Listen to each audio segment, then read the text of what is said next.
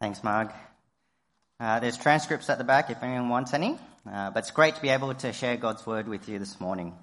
Now, I remember when I first started high school, it was well over 20 years ago. I'm not as young as I look.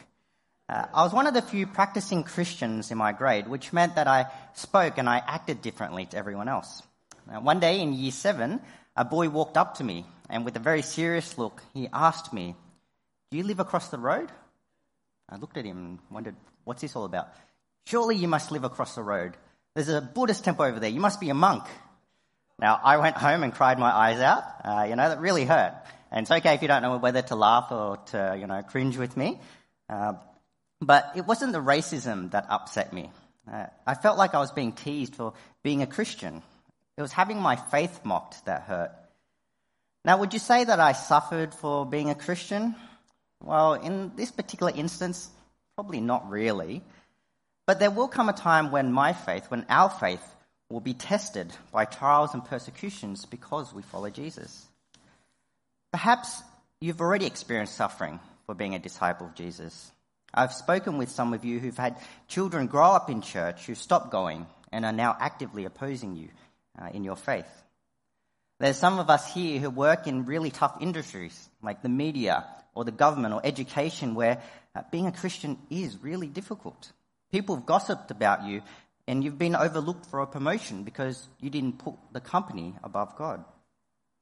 Perhaps some of you have had to leave your homes, your jobs, your countries, and even your families because being a Christian could result in harm to your family and to your life. Suffering for being a Christian isn't an uncommon experience. But we all suffer in different ways depending on where we are in the world. In other parts of the world, the risk to your safety and to your life is even more pronounced. Consider Thum in northern Vietnam. In 2017, his family decided to become Christians after listening to some Christian radio broadcasts. And two years later, the local authorities started pressuring the family to abandon Jesus, to revert back to their traditional religion. However, his family decided to remain steadfast in the faith. And so the local authorities punished them by confiscating their tools so that they couldn't work their rice fields and to support themselves. They cut off the electricity to their homes for more than a week. And they even refused to issue a birth certificate to one of the children, which meant that they couldn't access healthcare. It seems like following Jesus will result in suffering and persecution to some degree or another. Why? Are we Christians not people of love and peace and compassion? Do we not seek to help the needy and care for the vulnerable? Why does the world hate Christians and look for opportunities to persecute and oppress us? It's because Jesus promises that those who follow him will experience persecution. We're at our first point. Following Jesus means that we have promises. Jesus is very clear on the cost of following him. He doesn't promise a life of comfort or ease, but one of suffering. Why? In John 15, Jesus says these words If the world hates you, keep in mind that it hated me first. If you belong to the world, it would love you as its own. As it is, you do not belong to the world, but I've chosen you out of the world. That is why the world hates you. Remember what I told you a servant is not greater than his master. If they persecuted me, they will persecute you also. If they obeyed my teaching, they will obey yours also. They will treat you this way because of my name, for they do not know the one who sent me. Difficult words to hear, isn't it? Christians will be hated and persecuted because the world hated Jesus and persecuted him even if we try to live a peaceful life. Just as Jesus was, respect, uh, was rejected, despised, and hung on a cross to die by his own people, we shouldn't expect any different. As his followers, we follow. We follow the path of suffering. And as we read in 1 Peter, we participate in the sufferings of Christ and suffer according to God's will. And so, when we suffer for being a Christian, it shouldn't come as a surprise. It'll be intense. We'll be insulted. We'll suffer. And we'll be tempted to be ashamed for bearing the name of Christ. These fiery ordeals can come from diff- any different number of sources. For Jesus, his persecution came from his community, the religious authorities, the political government, and even those he considered like his own family. And these same sources continue to be a source of persecution for Christians today. Persecution can come from our own community. In Pakistan, a Christian man by the name of Ashfaq owned a bike repair shop. And one day, a Muslim man came in to get his bike fixed. But then he argued with Ashfaq and then reported him to the police, accusing him of blasphemy in order to avoid paying for the repair work. Now, despite the clear abuse and weaponization of the law, the court determined that Ashfaq was indeed guilty of blasphemy, and his punishment was a death sentence. Persecution can come from other religious groups. In India, Pastor Kanojia was arrested on charges of forced conversions. He said that there had been constant efforts from the radical Hindu nationalists to close down his church. And because of the legal case against him, he had to shut down his house church, where over 150 Christians were meeting each week. Persecution can come from governments. Churches in China, in Shaanxi and Henan provinces, had surveillance cameras forcibly installed in their churches to monitor who attends and what is being taught. The governments of China and North Korea have colluded together in their persecution of Christians. Believers who have escaped over the border of North Korea are tortured and abused in China before being sent back to the death camps of North Korea. Persecution can even come from your own family. Abud and his family from the Middle East converted from Islam, but their extended family was furious and wanted them to give up on Jesus. They made threats that escalated and escalated, and it became increasingly dangerous for them to stay. In one incident, they kidnapped Abud's wife and physically abused her. She was later returned, injured but alive, but they eventually fled to safety, leaving everything behind. The promise of suffering is quite confronting. The cost of following Jesus is very, very high. So, why should we even follow Jesus if it's going to be so hard? Is there any light at the end of the tunnel? Well, there is, because Jesus gives us another promise the promise of glory. We do not suffer our faith for no reason. Romans 8 17 to 18 puts it this way Now, if we are children, then we are heirs, heirs of God and co heirs with Christ, if indeed we share in his sufferings, in order that we also may share in his glory. Consider that our, I consider that our present sufferings are not worth comparing with the glory that will be revealed in us. Jesus suffered, but then he was glorified at his resurrection, and we too share in his sufferings knowing that we too will share in his glory at our resurrection. The troubles in the dark tunnel that we may travel through is not worth comparing to the glory that is at the end of the, uh, the light at the end of the tunnel because we are heirs of God and co-heirs with Christ. This means that we share in the blessings of eternal life and all that comes with it in heaven. Jesus says in Matthew 5, 12, 11 to 12 that the reward in heaven for his disciples, his followers, will be great. These insults, persecutions, false accusations, well, they're just a part of the journey to glory. And so we can rejoice in the midst of suffering. This outlook is similar to Abraham's. Last year we looked at Abraham and the faith that he had in God.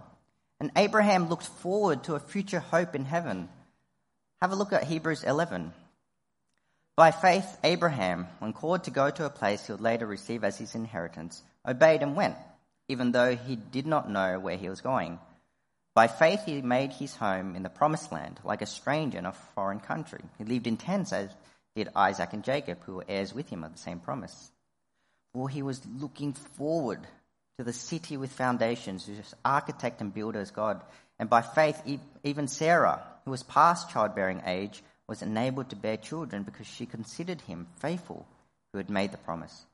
And so from this one man, and he as good as dead, came descendants as numerous as the stars in the sky and as countless as the sand on the seashore. which is what we heard in our family spot. All these people were still living by faith when they died. They did not receive the things promised, then he saw them and welcomed them from a distance, admitting that they were foreigners and strangers on earth. People who say such things show that they're looking for a country of their own. If they'd been thinking of a country they'd left, then they would have had opportunity to return. Instead, they were longing for a better country, a heavenly one. Therefore, God is not ashamed to be called their God, for he's prepared a city for them. The writer of Hebrew goes on to describe many more examples of faith to spur us on in our journey of faith and to look forward to the heavenly rewards at the end. And in the same way, when, when we suffer for the sake of the gospel, we long for something much better than anything that this world can offer. All the good things that God has blessed us with in this life will pale in significance compared to the spiritual blessings that we've already received in Christ and will enjoy in its fullness in the next life. The promise of glory makes suffering worth it. As we wait and as we suffer for bearing the name of Christ, we are to run, the, run with perseverance the race marked out for us, fixing our eyes on Jesus, the pioneer and perfecter of faith. But how do we have the strength to fix our eyes on Jesus? How can we know that we'll make it to the end when we're well and truly suffering? How can we be confident that we won't give up on Christ and fail to finish the race? Well, we have yet another great promise from Jesus. In John 14, Jesus promises the Holy Spirit will come and empower his believers when Jesus departs. Last term, we spent time looking at the fruit of the Spirit. If our Christian lives are growing in the areas of love, joy, peace, forbearance, goodness, kindness, faithfulness, gentleness, and self control, then that is evidence that the Holy Spirit is in us and at work in us. And that can give us confidence now, before we face persecution, that He will be with us in the midst of the persecution. In Ephesians 1, we also see why having the Holy Spirit is such a comfort and blessing. And you also were included in Christ when you heard the message of truth, the gospel of your salvation, the good news of Jesus' death and resurrection that brings forgiveness and life. When you believe this message, you are marked in him with a seal, the promised Holy Spirit, who is a deposit guaranteeing our inheritance until the redemption of those who are God's possession to the praise of his glory. God graciously pours out his Spirit when we place our trust in Jesus' death and resurrection. The Holy Spirit is the guarantee that we will make it to the end because we've already been secured by Christ's blood. And this helps us to see that suffering isn't pointless. Look at how Paul puts it in Romans 5 3 to 5. Not only so, but we also glory in our sufferings because we know that suffering produces perseverance, perseverance, character, and character, hope. And hope does not put us to shame because God's love has been poured out into our hearts through the Holy Spirit who's been given to us. The Holy Spirit helps us to stand firm in our faith, especially in the midst of persecution. Suffering produces perseverance, which produces character, which produces hope. And so we can have confidence that we are more than conquerors because nothing can separate us from the love of Christ. Neither trouble, hardship, persecution, danger, sword, nothing in all creation is able to separate us from the love of God that is in Christ Jesus our Lord. I hope that this gives you comfort and hope if you are currently suffering for bearing Christ's name. And if you're not yet feeling persecuted and that pressure, I hope it prepares you for the future suffering that will come. Following Jesus means having the promise of suffering but with it, glory and the Holy Spirit strengthening our faith when we suffer for bearing his name. But right now, here in Gladesville in Sydney in Australia, I suspect that we probably don't suffer to the same severity and extent as our Christian brothers and sisters in other parts of the world. So, what does knowing all of this have to do with me? Why should I care if it isn't going to be as hard as it sounds? Why should I care if persecution isn't coming my way, if at all? Well, following Jesus means we stand together because we are one in Christ. And that's our next point. Paul describes the church as a body in 1 Corinthians 12.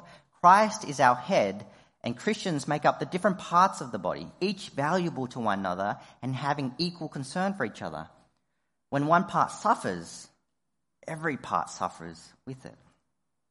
And so when our brothers and sisters suffer, suffer for their faith in other parts of the world, it should deeply hurt us because they're family and we're their family.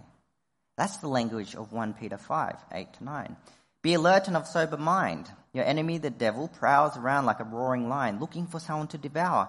Resist him, standing firm in the faith because you know that the family of believers throughout the world is undergoing the same kind of sufferings. The writer of Hebrews 13:3 exhorts us to continue to remember those in prison as if you were together with them in prison, and those who are mistreated as if you yourselves were suffering. But it's about more than just standing in solidarity with them. It's about more than just sympathizing. It's about more than just empathizing. Paul in Galatians 6 and Romans 12 encourages us in these ways. Therefore, as we have opportunity, let us do good to all people, especially to those who belong to the family of believers. Be joyful in hope, patient in affliction, faithful in prayer. Share with the Lord's people who are in need. Practice hospitality. Bless those who persecute you. Bless and do not curse. Rejoice with those who rejoice. Mourn with those who mourn. I want to suggest that we have the opportunity now to do good to share with our brothers and sisters who are in need. We have the opportunity now while we're following Jesus in Australia where persecution isn't yet life threatening. And so I want to suggest two practical steps. Pray persistently and give generously. Well, firstly, prayer. Pray persistently. Prayer should be a priority because it's ultimately God who sustains his children's faith in the midst of the fiery ordeals. But to make our prayers more meaningful, we should be aware of what's going on in God's world and pray persistently for our brothers and sisters who are suffering for the gospel. There are countless stories like Dam from Vietnam, Ashfaq from Pakistan, Pastor Kanojia from India, and many more of those who have lost so much to be a disciple of Jesus. You can consider signing up for updates from organizations like Anglican Aid, International Christian Concern, and Barnabas Aid, who have resources and stories from the field. Read the personal stories of those who are suffering and being persecuted for their faith. By doing so, we're able to express compassion and love more genuinely as we pray specifically for people by name and circumstances, and not just generically as the persecuted. I spoke with someone this morning who said that they're already subscribing uh, to one of these organizations and receiving the updates. And it brings them to tears to hear just how difficult it is to be a Christian in other parts of the world. And it makes her grateful for the safety that we have here. At home, my wife puts uh, one of these magazines on the dining table, which reminds us to pray every time uh, we eat. And she also puts a magazine in the bathroom as well, which makes for better reading than the ingredients list on toothpaste. Uh, perhaps Saturday uh, can now become known as Suffering Saturday, as a way of remembering to pray for those who are suffering for their faith. It's up to you how you mourn with those who mourn, but our prayers matter to God and to them. So let me encourage you to start praying for the persecuted church, for our brothers and sisters who are suffering for the faith, if you aren't doing so already. And secondly, another practical step is to let our brothers and sisters know that we are standing with them by giving generously. We can give the gift of words of encouragement. Organizations like Open Doors provide opportunities for us to write letters and to type emails to Christians in other parts of the world, letting them know that we stand together with them on this journey of faith, letting them know that they are not alone. Perhaps you can consider writing a letter with your kids at home as a family activity and modeling what encouraging another family looks like. We can also give the gift of finances. God tells us in our Proverbs 11 reading that the desire of the righteous ends only in good. When we desire to bless others with our wealth, well, then both the person giving and the person receiving receive gain and prosper. A desire to give generously is also evidence of the fruit of the Spirit in the areas of kindness and goodness. Both Christians and non Christians will give generously to all sorts of different charities ones that care for broken families, one that cares for sick individuals, for the people on the street. But I want to challenge you to consider giving financially to the persecuted church, to the persecuted Christians and their families, because only Christians will give to persecuted Christians. And if we don't do it, who will? Over the past few months, Australian headlines have been dominated with the rising cost of living and things will continue to get more expensive. The rising cost of living will make life more difficult. But for persecuted Christians, the cost, the cost of living for Jesus is their livelihood, their families, and even their very lives. Their cost of living is very high. You can consider giving through Christian organizations like Anglican Aid, which has a fund set up especially for the persecuted Christians. And you can give a regular donation as a part of your regular church giving to church and mission. And with tax returns around the corner, perhaps you can consider how you can use the extra bit of money that's coming back to you that you didn't really need during the year, uh, how that can go to support Christian families who are suffering. I want to encourage you to do something, to not have inertia, but to actually do something, to be practical with the things that you've heard today. Pray persistently and give generously. To finish, I want to share these words from a man named Abdullah, a 20 23 year old father of three who grew up in a strict Muslim household in Uganda. I was the first to convert to Christianity after listening to Pastor John preach in the market. The message was so clear and powerful that I was convicted of my sins, and the Lord saved me that day. I went back home and shared with my wife about my new birth, and she also decided to follow suit. I called the pastor to pray with my wife, and until now he has been walking with us. Three days after becoming Christians, my father knocked at our door very early in the morning to know why he had not met me in the mosque for prayers. I couldn't lie to him, and the Holy Spirit prompted me to testify to him that Christ had become my Savior. I was scared to the core, but I found strength in the Lord. That's when hell broke loose, and it was time to pay the consequences that many from strict Muslim families experience when they desert the Islamic faith for the Christian faith. We were ordered out of the family with immediate effect. When we became believers, I lost my job where I used to work for a Muslim shop owner. Now I look for casual jobs in the village to make some money for my family. It's not easy, but the Lord has been faithful to us. He has given us peace, joy, and love in our hearts, and we are happy to join believers in fellowship every week. We know several cases whereby Muslim background believers have been poisoned by family members or friends working collaboration with their families. Other believers have been beaten to death. But we, we are determined to serve Christ, even if it means losing our lives we know that there is another life waiting, uh, awaiting us where we shall live with Christ forever. Let's pray.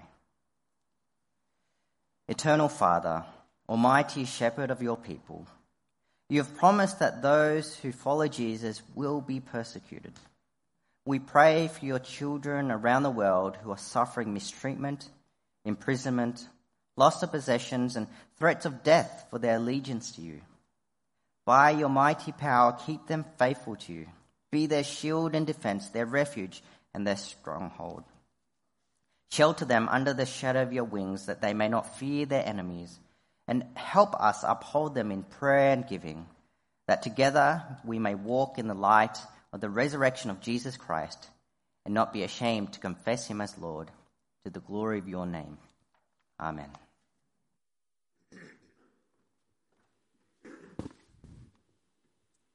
Well, we've heard a powerful message from God's word, and a challenge to persevere and to stand together with others, um, our other brothers and sisters in Christ. If we can get the QR code up on the screen, please.